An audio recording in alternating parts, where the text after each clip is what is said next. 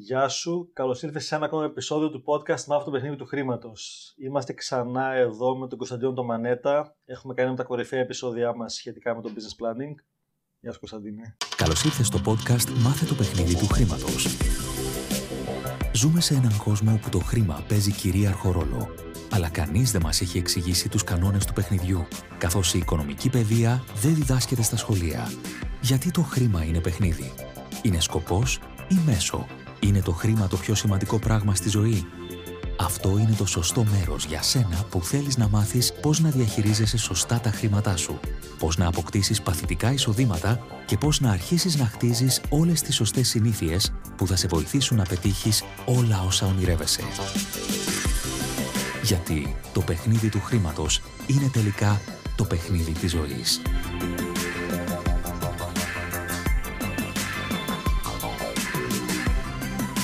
Καλησπέρα, Αλεξία. Και σήμερα έχουμε τη χαρά και την τιμή, το γυρνάμε Κυριακή απόγευμα αυτό το επεισόδιο. Μας αφιερώνει την Κυριακή το Κωνσταντίνο εδώ. Με ένα θέμα το οποίο το έχουμε κουβεντιάσει αρκετά και έχει να κάνει με ένα πρόγραμμα ρευστότητας και χρηματορροή σε μικρομεσαία επιχείρηση. Ε, σήμερα θα τα ακούσετε εγώ πρώτη φορά, 13 εβδομάδων.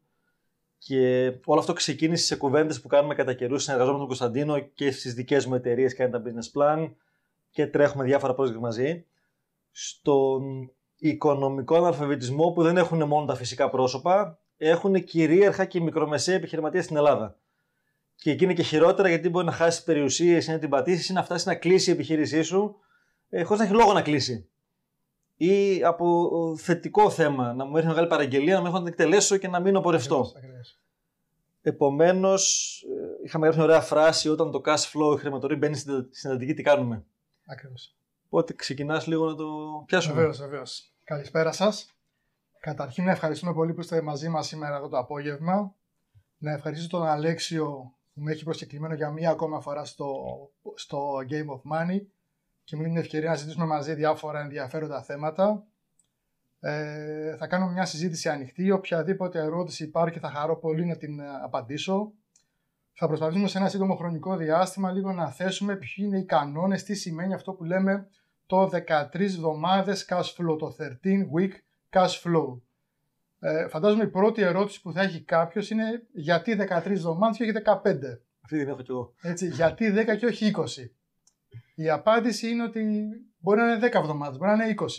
Απλά το 13, αν το θέλετε θυμοτυπικά, ισχύει σαν έννοια, σαν όρος 13 εβδομάδες και αν το θέλετε το 13 συμπίπτει ακριβώς με το τρίμηνο. Σωστά. Επομένως υπάρχει αυτός ο συσχετισμός. 13 weeks cash flow σημαίνει το cash flow που κάνω για ε, ένα τρίμηνο. Και έχει μια ιδιαιτερότητα.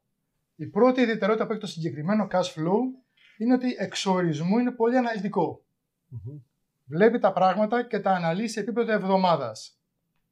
Τι σημαίνει αυτό, είναι ότι βλέπουμε το cash flow όχι σε μηνιαία βάση, ούτε σε τριμηνία, ούτε σε εξαμηνία, ούτε σε ετήσια. Το βλέπει βδομάδα-βδομάδα. Και μάλιστα το βλέπει βδομάδα-βδομάδα και έχει ένα χαρακτήρα rolling. Τι σημαίνει αυτό, ότι κάθε φορά, κάθε εβδομάδα μπαίνει μια καινούρια εβδομάδα και βγαίνει τελευταία εβδομάδα. Έτσι ώστε κάθε φορά να έχουμε ένα χρονικό ορίζοντα 13 εβδομάδων. Το θέλουμε αυτό το πράγμα με σκοπό να μπορούμε να δούμε τη ρευστότητα που έχει μια εταιρεία στο πιο αναλυτικό της βαθμό. Άρα αυτό είναι για να κάνω αναγνώριση του τι συμβαίνει ή για να λύσω και το θέμα ή πρώτα αν δεν έχω budgeting για να δω τι συμβαίνει αρχικά ή ταυτόχρονα το κάνω. Ε, είναι καταρχήν ένα πολύ εργαλείο. Okay. Τι σημαίνει αυτό, σημαίνει ότι είναι ένα εργαλείο το οποίο το χρησιμοποιούμε και στις κακές και στις καλές στιγμές.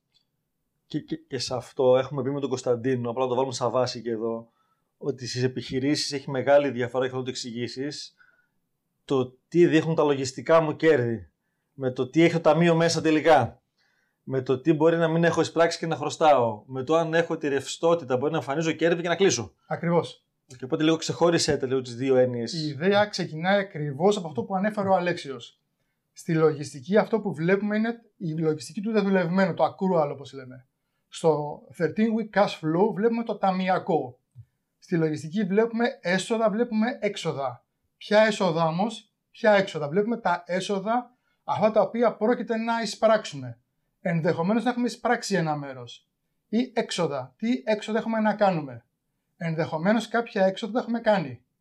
Αυτό που βλέπουμε στη λογιστική δεν δείχνει την ταμιακή βάση. Ενώ στο 13 week cash flow αυτό που κάνουμε είναι μετατρέπουμε, βλέπουμε τα πράγματα καθαρά από την ταμιακή του πλευρά. Και ξεκινάμε από μία μέθοδο, αυτό που λέμε την άμεση μέθοδο.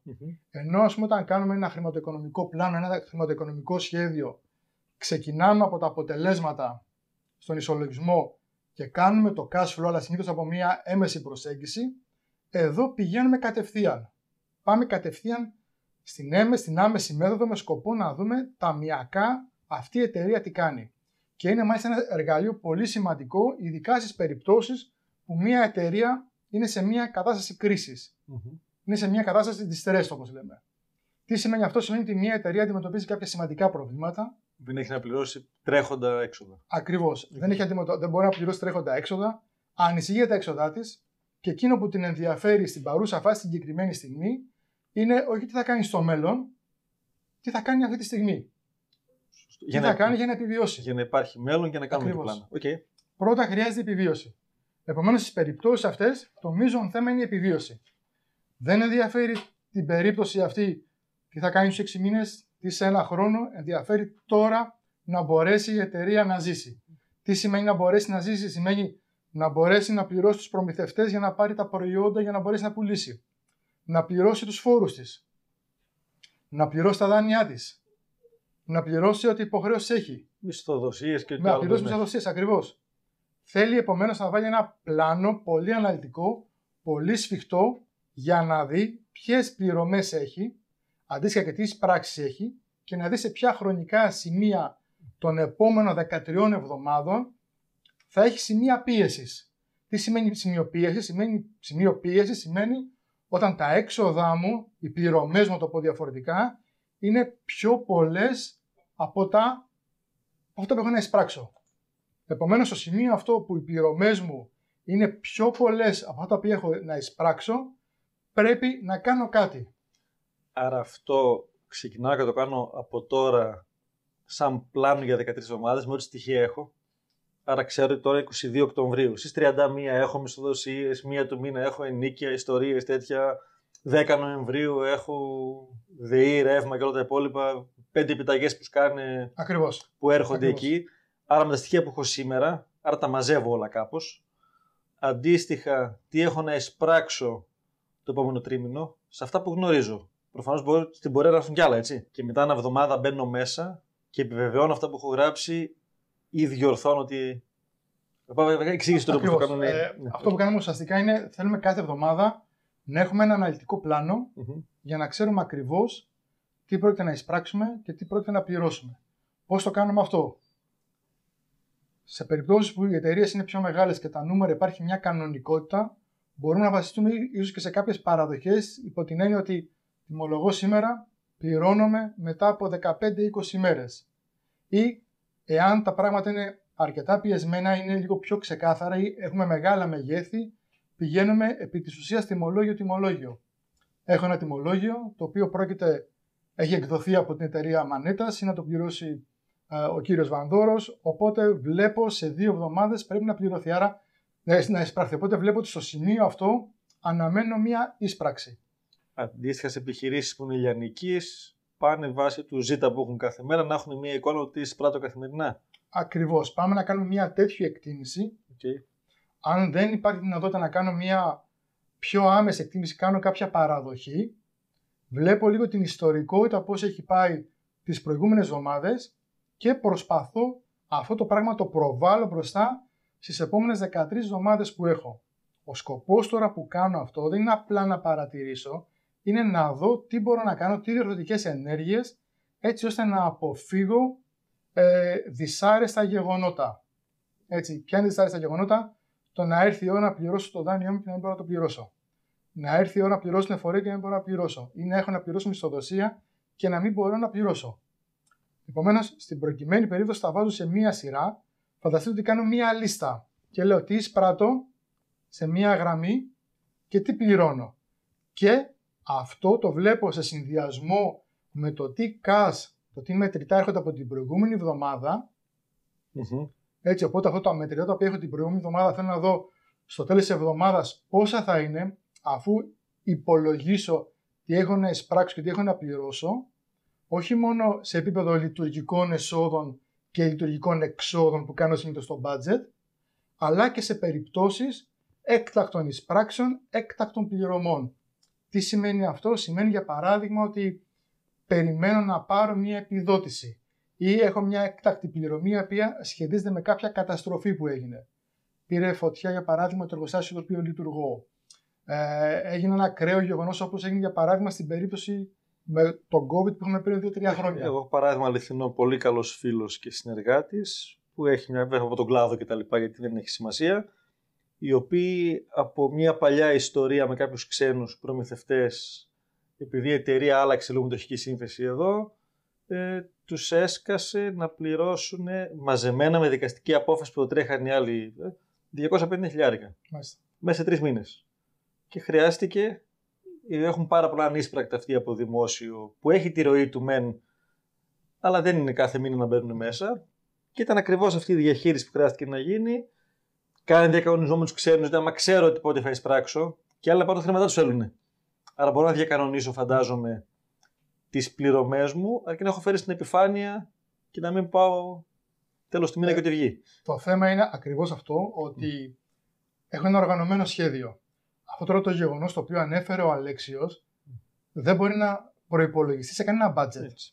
Επομένως, τι κάνουμε εδώ πέρα με το 13 week cash flow, μπαίνω μέσα διορθωτικά και ε, φτιάχνω τα μεγέθη του προπολογισμού μου. Φανταστείτε ότι μια εταιρεία, έχουμε τώρα για παράδειγμα Οκτώβριο, έτσι, τώρα ξεκινάει και κάνει το budget για το 2024. Γιατί, γιατί θέλει όταν ξεκινήσει το 2024 τον Ιανουάριο να έχει προπολογιστικά μεγέθη, έτσι ώστε να δει σε σχέση με τα απολογιστικά πώς πηγαίνει, να δει τα variances, αποκλήσεις δηλαδή, και να αιτιολογήσει σε ποια σημεία έχει απόκληση. Φανταστείτε ποια είναι η χρονική διαφορά μεταξύ Οκτωβρίου 2023 με έστω για παράδειγμα Μάρτιο του 2024. Μιλάμε για 5 μήνες. Υπάρχουν γεγονότα τα οποία σε ένα προπολογισμό, σε ένα budget δεν μπορείς να τα πιάσεις.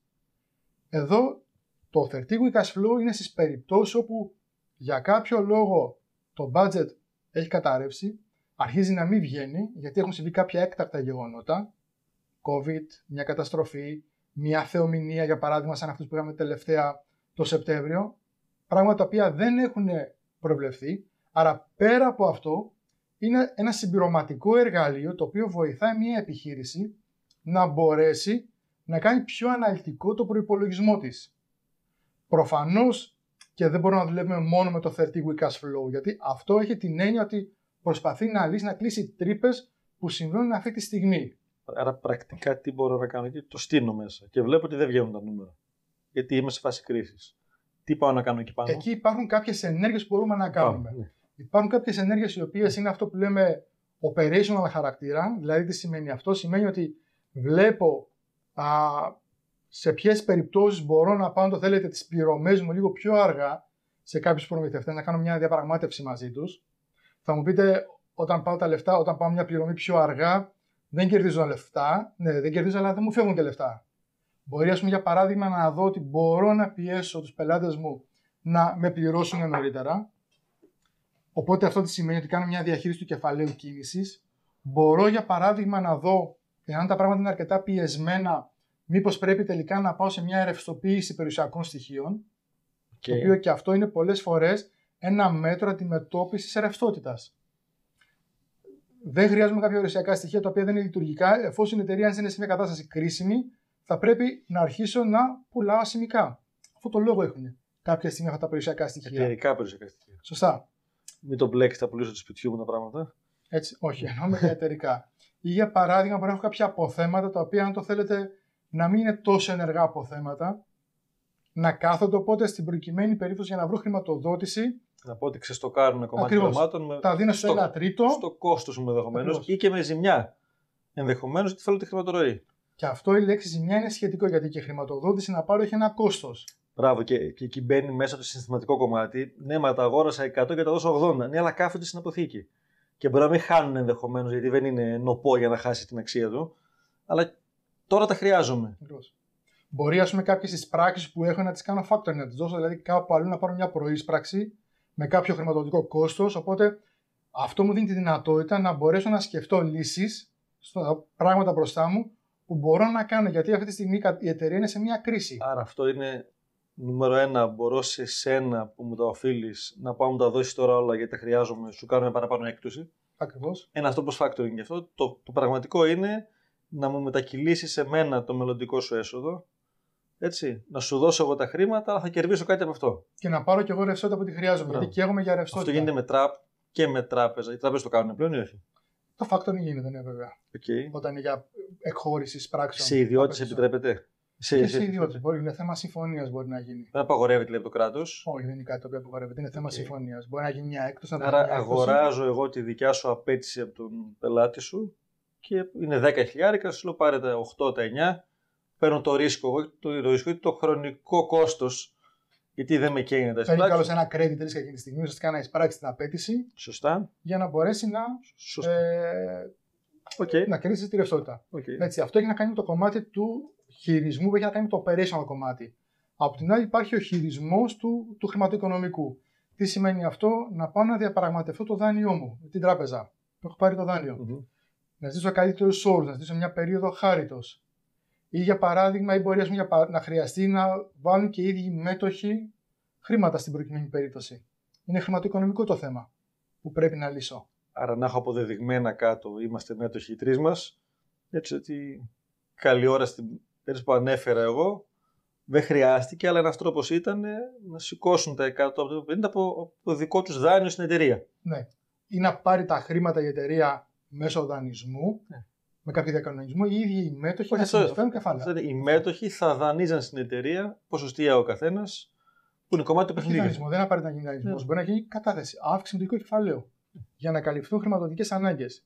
Επίσης, εδώ που είναι πολύ σημαντικό το 13 week cash flow είναι ότι όταν πηγαίνουμε σε μια τράπεζα για να ζητήσουμε κάποιους καλύτερους όρους ή μια πίστοση παραπάνω, αν πάμε με ένα συγκεκριμένο πλάνο, αυτό αυτομάτως αυξάνει την αξιοπιστία μας. Αν πάμε δηλαδή στην τράπεζα και πούμε ότι ξέρεις τι, θέλουμε κάποιους καλύτερους όρους, θέλουμε μια μεγαλύτερη πίστοση, ορίστε το πλάνο μας, το 13 week cash flow, περιμένουμε κάποιες πράξει, αυτό δεν είναι αξιοπιστή. Γιατί τι σημαίνει, βλέπει η τράπεζα ότι ο συνομιλητής της απέναντι, να το πω απλά, δεν έχει χάσει την μπάλα, δεν είναι σε ένα χάο. Ναι, μεν του λείπουν λεφτά, του λείπει η ρευστότητα, έχει όμως εικόνα.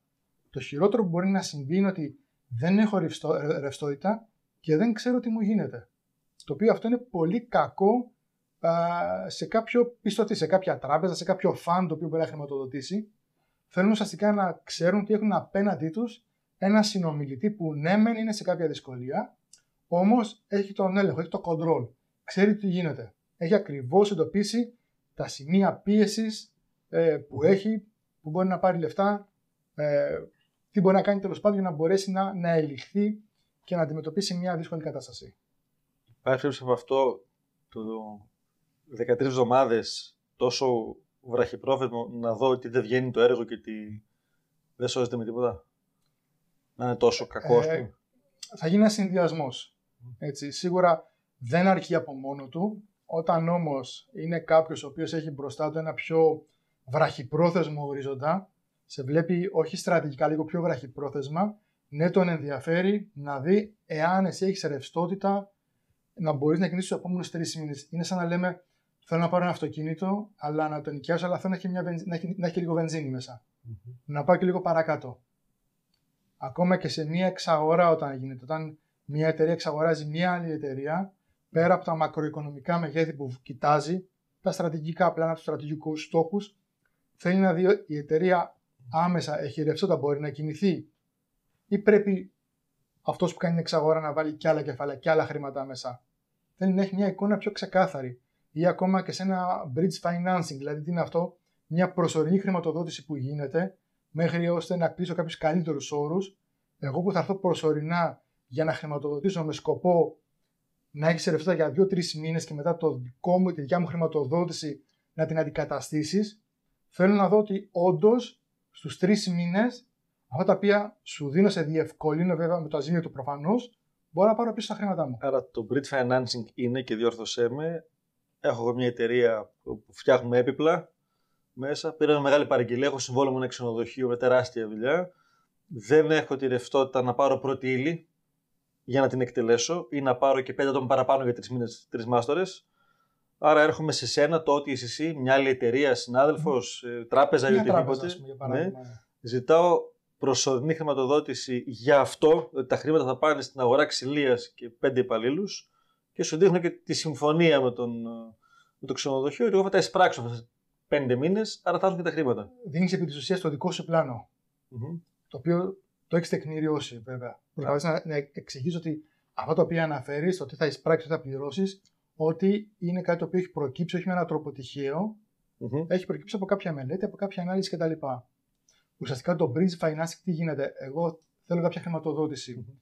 Και επειδή αυτό είναι μια χρονοβόρος διαδικασία, όταν μιλάμε με κάποια μεγάλη τράπεζα και είναι κάποια μεγάλα ποσά, μπορεί να απαιτηθούν ένα, δύο μήνες, τρεις μήνες μέχρι να πάρω χρηματοδότηση. Επομένως, ενδιάμεσα, για να μην κοπεί το οξυγόνο, χρειάζομαι μια ενδιάμεση χρηματοδότηση η οποία βέβαια είναι πιο ακριβή, έτσι εξυπακούεται αυτό το πράγμα. Πιο μεγάλο επιτόκιο. Πιο Ακριβώς. μεγάλο κόστος χρήματος. Πιο, ναι. πιο υψηλό κόστος χρήματος.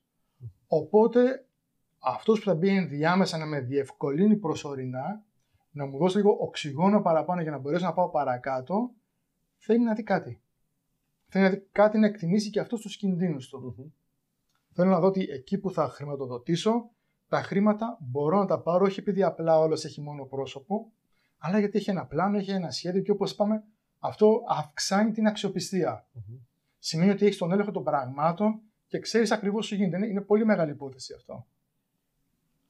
Από το 13 Weeks, τι άλλο μπορώ να δω ή να κάνω μέσα σαν εργαλείο; Κοίταξε, είναι ένα εργαλείο το οποίο χρησιμοποιείται σε δύο περιπτώσεις. Η πρώτη, πιο κλασική περίπτωση είναι στην περίοδο κρίσης.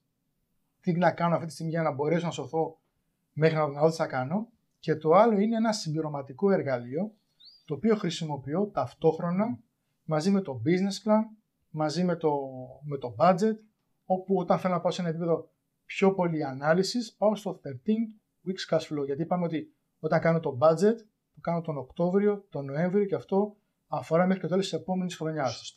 Και είναι αδύνατο αυτό το πράγμα να μπορέσω να το προβλέψω από τώρα. Και επιπλέον, αν το θέλετε ένα, ένα budget, δεν έχει, το, δεν έχει αυτή το βαθμό ανάλυσης να μπορέσει να πιάσει τη λεπτομέρεια της εβδομάδας. Είναι σαν να λέμε ότι έχω μια, ένα μαγνητικό φακό, που έχει κάποια συγκεκριμένα megapixels και πιάνει μέχρι ένα συγκεκριμένο επίπεδο ανάλυσης.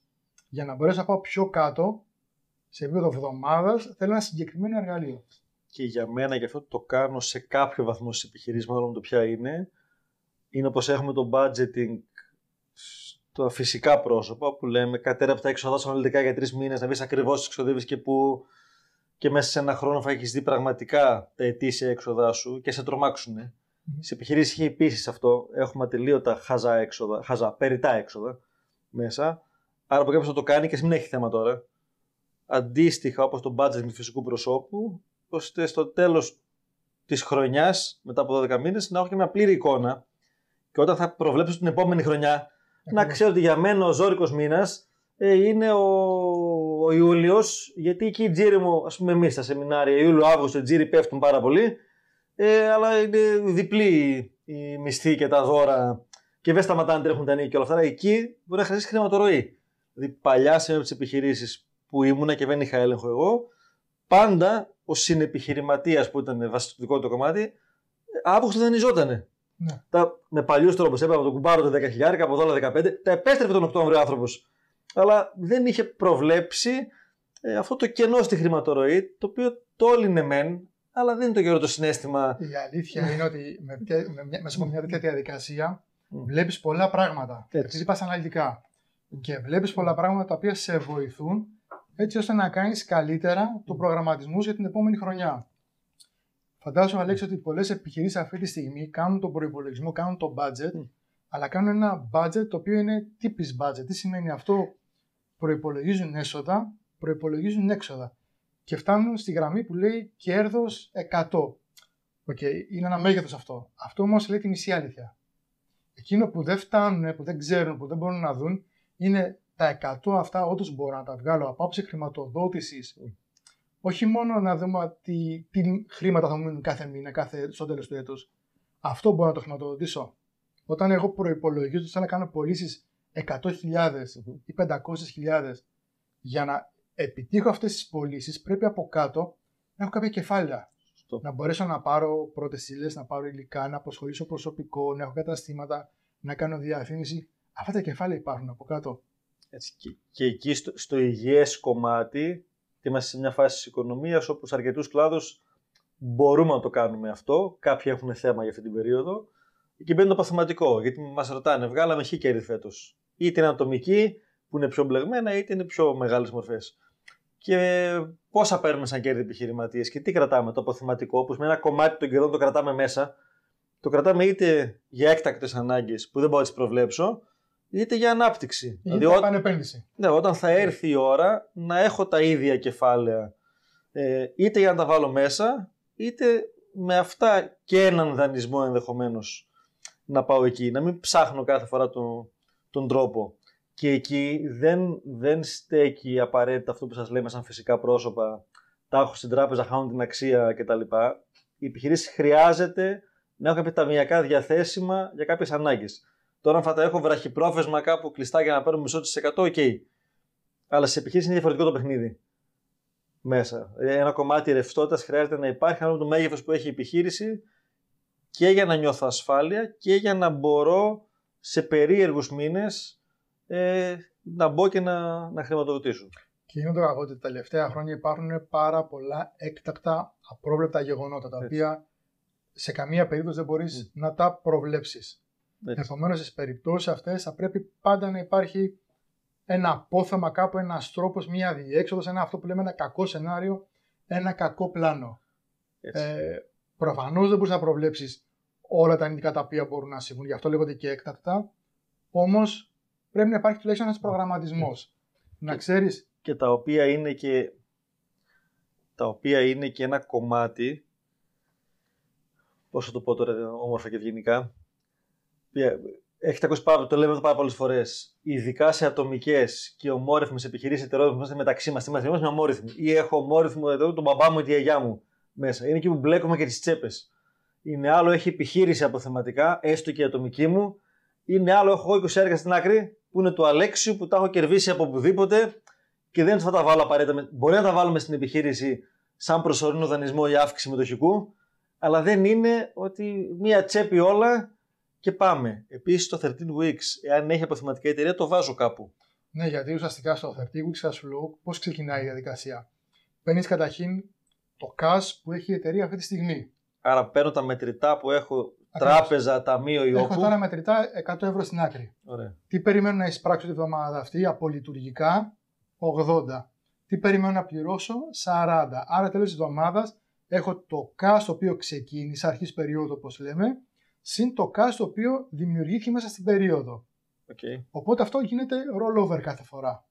Και okay. έρχεται η άλλη εβδομάδα που έχω πάρω 80 αλλά 120 να πληρώσω γιατί... Μεταφέρεις το υπόλοιπο. Όπως βλέπουμε στο λογαριασμό τράπεζας πλέον σε μεταφορά, το cash που έχεις το, το προηγούμενο, στην προηγούμενη περίοδο Έτσι. που ορίζεις, το συνυπολογίζεις και στην επόμενη περίοδο.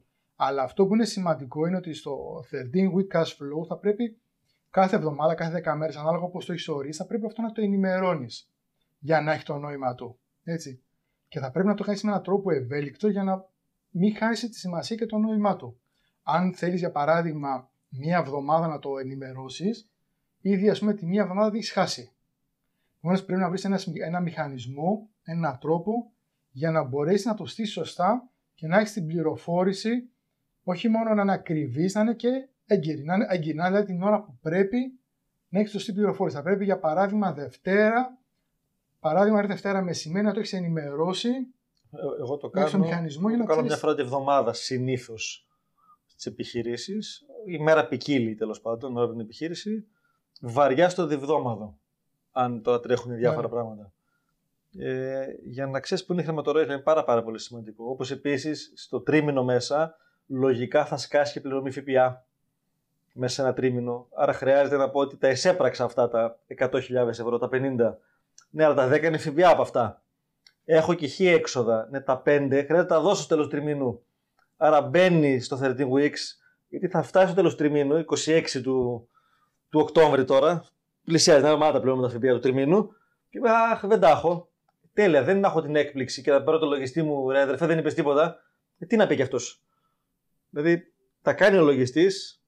Θα για κάθε πότε τα ζητάς και από εκεί φυσικά. Αλλά η ταμιακή ροή δεν έχει με το λογιστή, με το λογιστήριο. Στις δικές μας επιχειρήσεις που είναι μικρομεσαίες ή μικρές. Δεν μπορεί να το κάνει, δεν έχει λόγο το δεν το ξέρει να το κάνει ο λογιστής, δεν έχει είναι πρόσβαση. Δουλειά, είναι η δουλειά του ουσιαστικά να κάνει την καταγραφή. Μπράβο. Τι έχει γίνει μέχρι τώρα. Mm. Είναι αυτό που λέμε η διαφορά της λογιστική με το finance. Το, η λογιστική βλέπει από τώρα και προς τα πίσω, mm. ενώ το finance βλέπει από τώρα και μπροστά. Ωραίο. Έτσι, είναι το σημείο το μη, είναι το τώρα. Mm-hmm. Έτσι, η λογιστική κάνει την καταγραφή, κάνει τα reports τα οποία απαιτούνται από το κράτος, από το, τους νόμους κτλ. Τα, τα οποία mm. υπάρχουν υποχρεώσεις, ενώ τα χρηματοοικονομικά πάνε να δουν να προβλέψουν το μέλλον. Όταν λέμε προβλέψουν, μην φανταστείτε τι εννοούμε να φανταστούν κάτι. Με βάση κάποιες λογικές παραδοχές, με βάση ένα πλάνο, κάποιο σχεδιασμό, να δεις τι πρόκειται να συμβεί ε, το επόμενο χρονικό διάστημα. Πάντως, σε κάθε περίπτωση, παρόλο που το 13 week cash flow είναι ένα πολύ δυνατό εργαλείο, σε καμία περίπτωση δεν ακυρώνει τη χρησιμότητα που έχουν τα άλλα τα εργαλεία τα οποία, αν το θέλετε, είναι λίγο πιο στρατηγικής προσέγγισης. Τα, τα επιχειρηματικά έτσι. πλάνα, τα επιχειρηματικά τα πλάνα, το budget κτλ. Όλα αυτά δουλεύουν συνδυαστικά μεταξύ τους. Απλά το 13 week cash flow έχει μια μεγαλύτερη βαρύτητα όταν τα πράγματα ε, στραβώσουν και πρέπει εκείνη τη στιγμή να βάλεις ως προτεραιότητα την διάσωσή σου. Δεν είναι μόνο για τότε, εφαρμόζεις σε όλες τις περιπτώσεις, είναι χρήσιμο να μπορείς να παρακολουθήσεις την, ε, το ταμιακό σου πλάνο σε εβδομαδία βάση, ε, αλλά είναι κάτι το οποίο τέλος πάντων πρέπει να το, να το παρακολουθεί ειδικά μια μικρομεσαία επιχείρηση. Και για μένα, ε, επειδή στο Game of Money πιστεύουμε πάρα πολύ στο ότι το παλιό μοντέλο δεν λειτουργεί, έτσι, το ότι πάμε τώρα καλά, τα έσοδα έρχονται, το περισσεύουν και τέλος του μήνα, ρε παιδί μου. Καλά είμαστε και τελείωσε η χρονιά και μένουν και κέρδη. Δεν λέει κάτι. Από αυτό το εργαλείο το οποίο είναι σε πραγματικά δεδομένα, μπορώ να δω και τελικά μέσα στην επιχείρησή μου από πού κερδίζω και τι κερδίζω. Γιατί στο τέλος του χρόνου το αρχιτεκτονικό γραφείο είναι το δικό μας, που είναι πιο απλό. Τέλεια, τελείωσε και έχουμε και 30 χιλιάρικα περισσέψανε. Άψογα. Και κάναμε και 15 μελέτες και 10 ανακαινήσεις. Ωραία. Σε ποιες κερδίσαμε, σε ποιες μπορεί να μπήκαμε μέσα; Άρα εν τέλει, τι κυνηγάω να, να, να κάνω; Ο νόμος του Παρέτου ισχύει πάντα το 80-20. Μήπως χάνω πάρα πολύ χρόνο σε δουλειές που δεν αξίζουν τον κόπο; Άρα, αν το πάω αναλυτικά και μπορώ να επιμερίσω μετά ότι για αυτόν τον πελάτη μέσα εσύ κάνει ένα business plan. Για τον Αλέξιο τελικά αφιέρωσα 30 ώρες σε αυτό. Και ξόδεψα και χι χρήματα για έρευνα.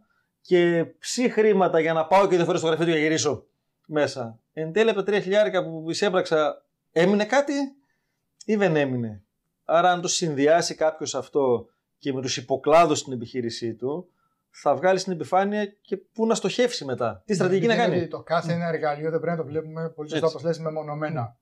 Πρέπει να το συνδυάζουμε και με τα άλλα εργαλεία τα οποία υπάρχουν. Εδώ η αρχή είναι ότι αυτό που λέμε το cash is king. Μπορεί να έχω κερδοφορία και όπως λένε, καμία εταιρεία δεν έκλεισε από PNL, από ισολογισμό. Όσε κλείσαν, κλείσαν από cash. Έτσι, επομένως είναι μια πολύ χαρακτηριστική περίπτωση. Το cash, αν δεν υπάρχει το cash, η εταιρεία δεν μπορεί να ζήσει. Από τη που η εταιρεία δεν μπορεί να ζήσει, δεν μπορεί να πληρώσει υποχρεώσεις της και πάει στη διαδικασία της πτώχευσης, γιατί δεν μπορεί να πληρώσει, γιατί η πτώχευση εκεί δημιουργείται. Εκεί προκαλείται. Όταν δεν μπορεί να πληρώσει. Οτιδήποτε άλλο και να έχει, επί πηγαίνει χαμένο γιατί δεν μπορεί η εταιρεία να αποχωρήσει. Έτσι. Και αυτό ξέρω ότι ακούγεται λίγο κουραστικό, λίγο θα αφήσω την πραγματική μου δουλειά και θα κάθομαι τώρα να γράφω νουμεράκια σε ένα Excel. που έχω επιλέξει να είμαι και αυτοαπασχολούμενος και θέλω να γίνω και επιχειρηματίας κάποια στιγμή, είναι κομμάτι της διαδικασίας. Μακάρι να μεγαλώσει πολύ η επιχείρηση του καθενός, να έχει και έναν ε, CFO, οικονομικό διευθυντή μέσα, που θα τον εμπιστεύεται και θα έχει και όλα τα νούμερα για να τα κάνει, γιατί και πάρα πολλοί μιλάω με μπόλικους κάθε εβδομάδα ανθρώπους, δεν εμπιστεύονται κιόλας. Μόνο εγώ τα ξέρω όλα τα νούμερα. Αν τα ξέρεις μόνο εσύ, αφαίρωσε και το χρόνο κάθε εβδομάδα για να τα ελέγχεις όλα αυτά και να βλέπεις που γίνεται. Δεν είναι κακό αν τα ξέρεις μόνο εσύ. Απλά θα ξέρεις ότι θες και ένα τρίωρο την εβδομάδα με το εξελάκι σου να τα λέει τη δυο σας με και χωρίς για να τα κάνεις και κάτι. Και από εκεί πέρα μέσα από αυτήν την, την αναγνώριση ουσιαστικά φέρνω στο φως για να πάω μετά στο Μανέτα και να το πω Κωνσταντίνε, κάμε απλά το 24. Τι θα μου ζητήσει, συμπλήρωσαμε αυτό το Excel με τα στοιχεία. Ε, τι στοιχεία θα βάλω μέσα; Δεν μπορεί να μπει αυτός να το κάνει. Δεν, δεν, δεν είναι δουλειά του. Ή δεν θέλω να το πληρώσω ενδεχομένως άλλα τόσα για να έρθει να ψάξει πίσω. Άρα κάνοντά το αυτό το πλάνο, είτε είμαι σε, σε κρίση είτε δεν είμαι, θα μπορώ πολύ πιο όμορφα μετά να πάμε να κάνουμε και πλάνο με τον Κωνσταντίνο ή κάθε ειδικό. Απλά νομίζω ότι το κάθε ένα το οποίο κάνεις, επειδή μιλάμε για ευαίσθητα θέματα, θα πρέπει να γίνεται με έναν επαγγελματισμό και να ξέρεις το κάνεις σωστά. Είμαι σίγουρος ότι ο κάθε ένα επιχειρηματίας μόνος του μπορεί να βάλει κάτω σε ένα χαρτί, να πει τι θα εισπράξω, να πει τι θα πληρώσω. Το θέμα όμως είναι αυτό πόσο χρόνο θα το πάρει, πόσο θα το κάνει και ενδεχόμενα λάθη τα οποία θα κάνει μέσα, πώς θα του στοιχήσουν. Έτσι. Πόσο αντέχει να πληρώσει κάποια λάθη τα οποία θα κάνει. Προφανώς και δεν είναι πυρηνική φυσική. Έτσι. Είναι όμως μια διαδικασία, ένας, μια, ε, μια εργασία η οποία πρέπει να γίνει με ένα συγκεκριμένο τρόπο για να μπορέσει να βγει ένα σωστό αποτέλεσμα. Το θέμα αυτή τη στιγμή, στη σημερινή εποχή, δεν είναι η πληροφορία. Τα data υπάρχουν, έτσι, παντού υπάρχουν data. Το θέμα είναι να μπορείς να τα διαβάσεις, να μπορείς να τα επεξεργαστείς και να μπορείς να βρεις ένα αποτέλεσμα. Ειδικά στη σημερινή εποχή, οτιδήποτε ψάξουμε, στο Ιντερνετ υπάρχει. Το θέμα είναι την πληροφορία που βλέπουμε, μπορούμε να την αξιολογήσουμε, μπορούμε να τη χρησιμοποιήσουμε εκεί που πρέπει, στους χρόνους που πρέπει και με την αποτελεσματικότητα. Ακριβώς η ίδια περίπτωση σημαίνει την επιχειρηματία, ο οποίο ξέρει τα νούμερά του, προφανώς. Το θέμα όμως είναι, μπορεί να τα πάει ένα βήμα πιο κάτω, πέρα από την αναγνώριση ότι υπάρχουν. Έτσι ακριβώς. Επομένως, αυτό σαν εργαλείο και ξέρω πάρα πολύ καλά, γιατί είχε αρκετά χρόνια τώρα που κάνουμε και πραγματική επιχειρηματικότητα και σεμινάρια, ότι πολλές φορές ε, ακούω έναν όρο καλή ώρα φετίνγκου Wix Cash Flow και περιμένω την, τη super φόρμουλα που δεν έχω ακούσει ποτέ στη ζωή μου που θα έρθει να, να με σώσει και να με βγάλει στην επιφάνεια. Συνήθως τα πράγματα είναι απλά και όχι απλοϊκά. Άρα αυτό που περιγράφει ο Κωνσταντίνος είναι είτε είμαι σε κρίση, είτε ακόμα καλύτερα αν δεν είμαι, αν φτάσω κάποια στιγμή να είμαι έτοιμος, βάζω κάτω έσοδα, έξοδα, αλλά με ποια λογική, τι περιμένω να εισπράξω και πότε, να βάλω την έννοια της χρηματορροής στην επιχείρησή μου, ότι αυτά εισπράττω ή αν είμαι μια επιχείρηση που έχει εποχικά έσοδα ή δεν έχει καθημερινά, καθημερινές αποδείξεις και ζήτα, έτσι, μπορεί να πληρώνω τρεις φορές το χρόνο γιατί κάνω κάποιες μεγάλες μελέτες ή κάποιες μεγάλες συνεργασίες και στο ενδιάμεσο μηδέν. Τέλεια. Στο ενδιάμεσο χρειάζεται να μπορεί η επιχείρηση να πληρώνει όλα τα υπόλοιπα ή να τα έχει διακανονίσει κάπως. Για να μην φτάσει να κλείσει από ρευστότητα και όχι από άλλα, από άλλα λάθη.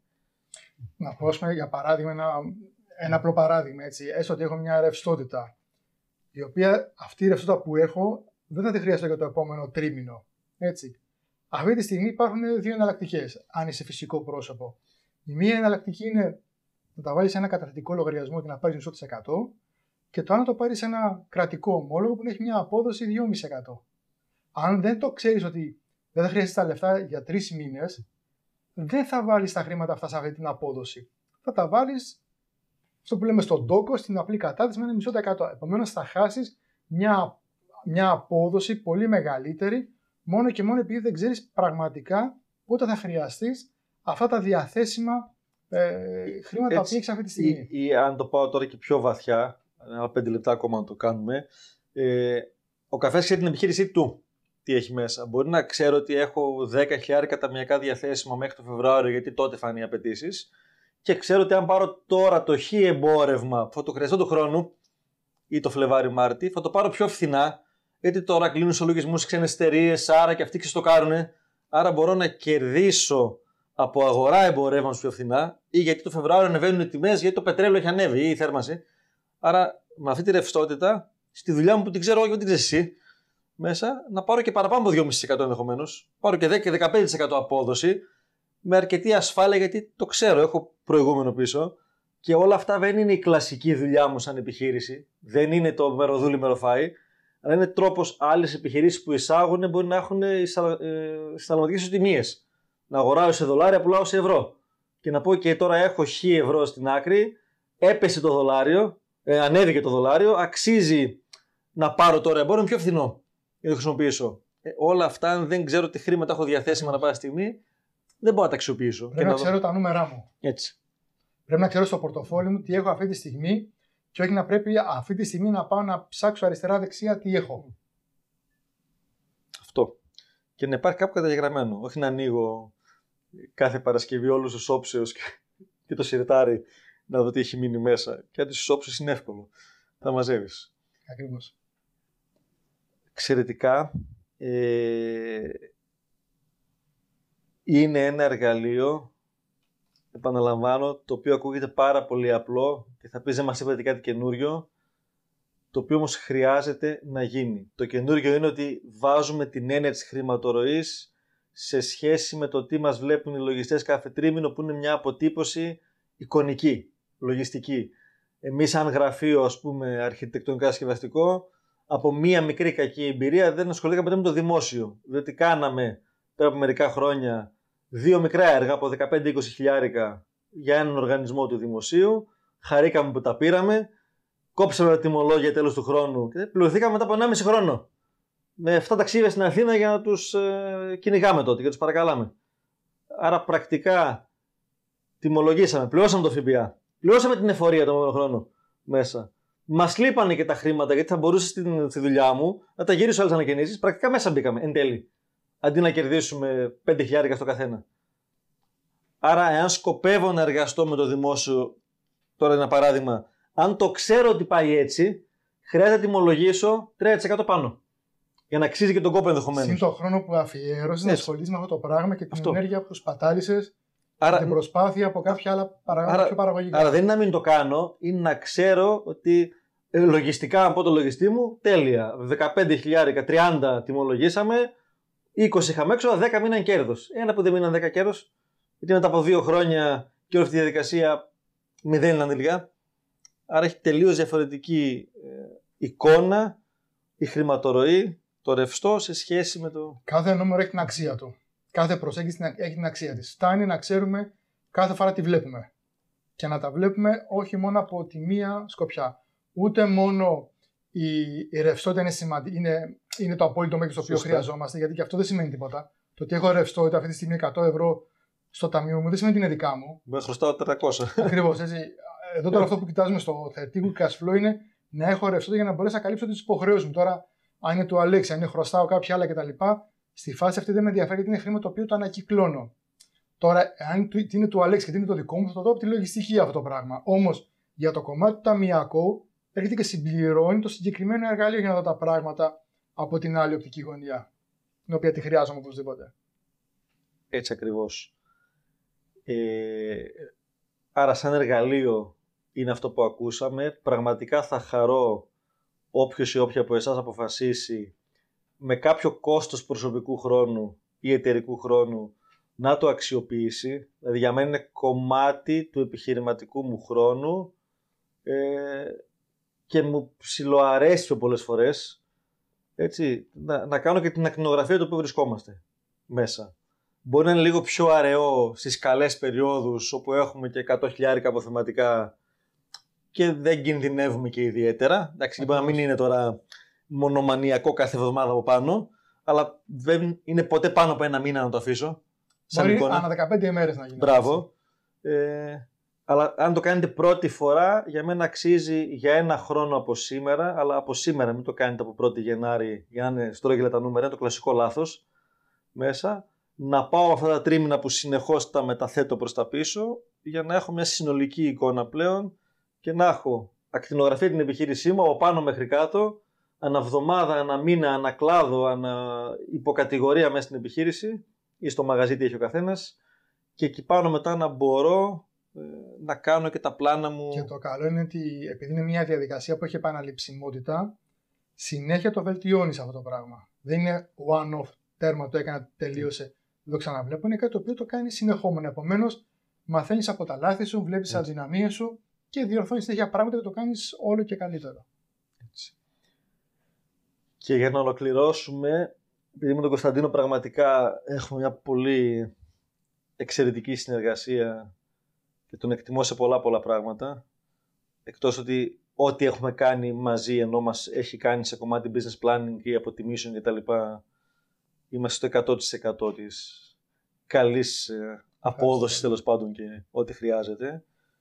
Και αυτό που εκτιμώ στον Κωνσταντίνο είναι ότι θα αφιερώσει και όσο χρειάζεται ε, χωρίς να κοιτάει και το οικονομικό κομμάτι με την έννοια ότι μπορεί να προκύψουν και πέντε στοιχεία παραπάνω. Δεν θα σου πει, OK, εσύ τώρα Αλέξη, εντάξει, είμαστε και συνεργάτες, ε, δώσουμε και άλλα 100 ευρώ γιατί κάναμε αυτό. OK, okay, το ξεκινάμε, το πάμε. Προφανώς, εάν του πω ότι θα κάνουμε τριπλάσια δουλειά, δεν είναι καλό παιδί, θα το πει ο άνθρωπος.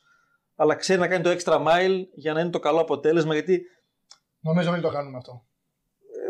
Ε, έχω μια μικρή. Εύχομαι να το κάνουν όλοι. Μιλάω για το κομμάτι που ξέρω εδώ. Και επειδή στο Game of Money δοκιμάζουμε από πάρα πολλούς τρόπους το κομμάτι της νοοτροπίας και της εκπαίδευσης ε, και όχι στο πάρε επένδυση εδώ ή εκεί. Αυτό το κάνουν άλλοι άνθρωποι, κάποιοι επιτυχημένα, κάποιοι όχι. Ε, με τον Κωνσταντίνο έχουμε προγραμματίσει το εξής. Τώρα είμαστε στο στήσιμο μέσα.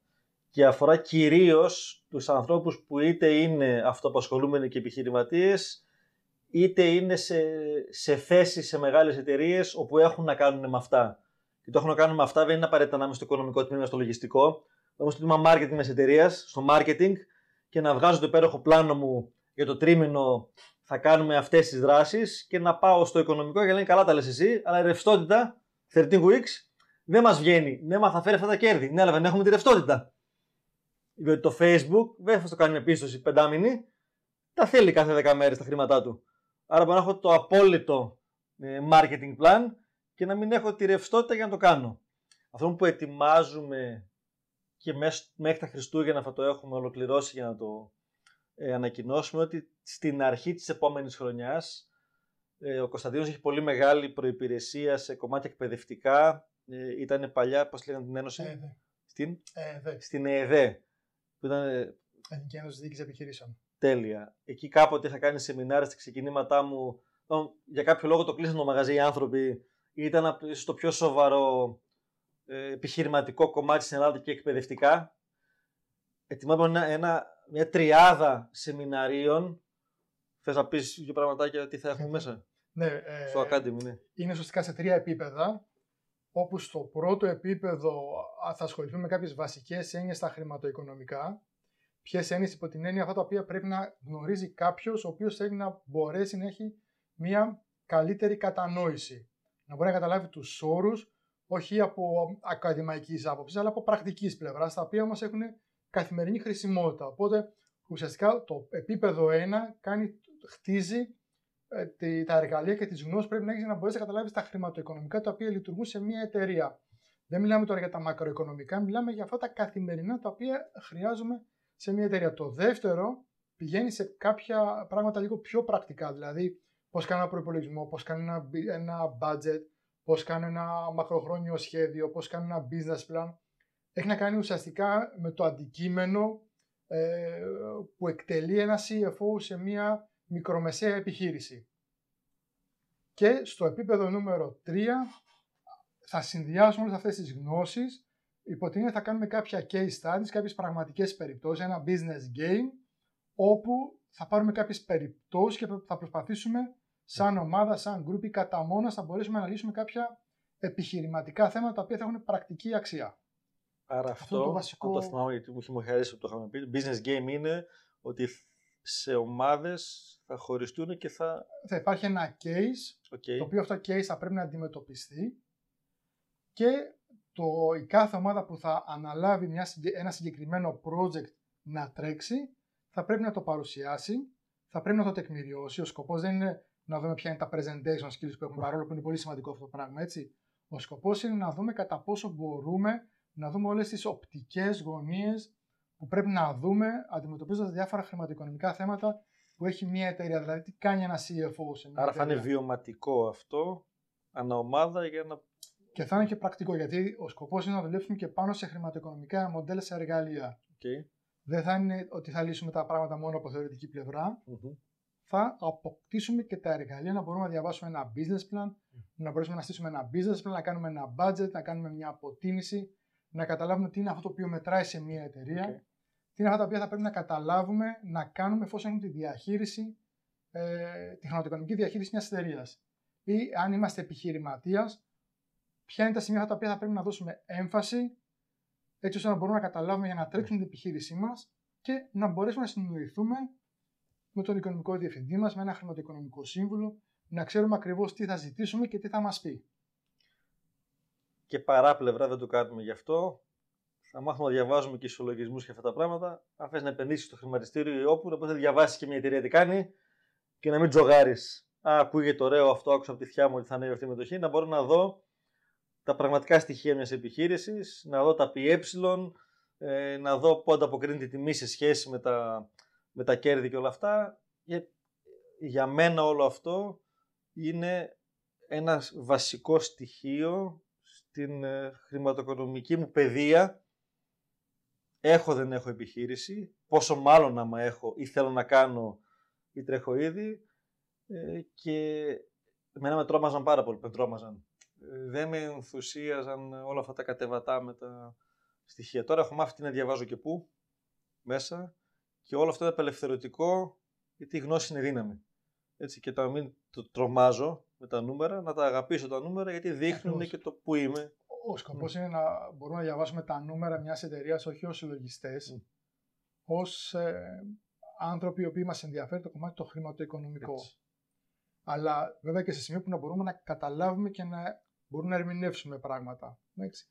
Μόνο σε αυτός είναι ο σκοπός. Και αυτό τώρα που αναφέρει ο Αλέξης για το κομμάτι το χρηματιστηριακό, εάν μια εταιρεία είναι εισηγμένη, προφανώς και ο CFO ενδιαφέρεται για τη χρηματιστηριακή έξι της εταιρείας. Γιατί όταν μια εταιρεία είναι εισηγμένη, ο αντικειμενικός σκοπός από ένα σημείο και μετά είναι πώς θα αυξηθεί η τιμή της στο χρηματιστήριο. Γιατί είτε θέλει να αντλήσει και άλλα κεφάλαια αργότερα, θέλει να έχει πηγές χρηματοδότησης. Υπάρχουν πολλά σημεία τα οποία κουμπώνουν πάνω στα, στα ενδιαφέροντα μιας εταιρείας. Επομένως, γι' αυτό, όπω λέγανε στο χρόνο, stay tuned, όπως λέγανε παλιά, μέχρι τέλος του χρόνου ή όποτε κάποιος μπορεί να ακούει σε podcast αυτό το επεισόδιο ε, μέσα και η φιλοσοφία, η φιλοσοφία, η φιλοσοφία μας πλέον στο Game of Money είναι ότι έχουμε το, το Academy, μια ακαδημία, από κάτω κουμπώνονται ό,τι έχουμε κάνει μέχρι τώρα, που έχει να κάνει από διαπραγματεύσεις από το παιχνίδι του χρήματος και να μπούμε μαζί με τον Κωνσταντίνο, που είναι ο πλέον ειδικός σε αυτά, ε, και στο κομμάτι που αφορά λίγο παραπάνω τις επιχειρήσεις ή το επιχειρηματικό κομμάτι. Το επιχειρησιακό κομμάτι. κομμάτι. Αυτά. Σας ευχαριστούμε, Κωνσταντίνε. Ευχαριστώ εγώ πολύ για τη συμμετοχή σας, για την παρουσία σας και τον Αλέξιο για την πρόσκληση που είχαμε σήμερα αυτό το απόγευμα της Κυριακής.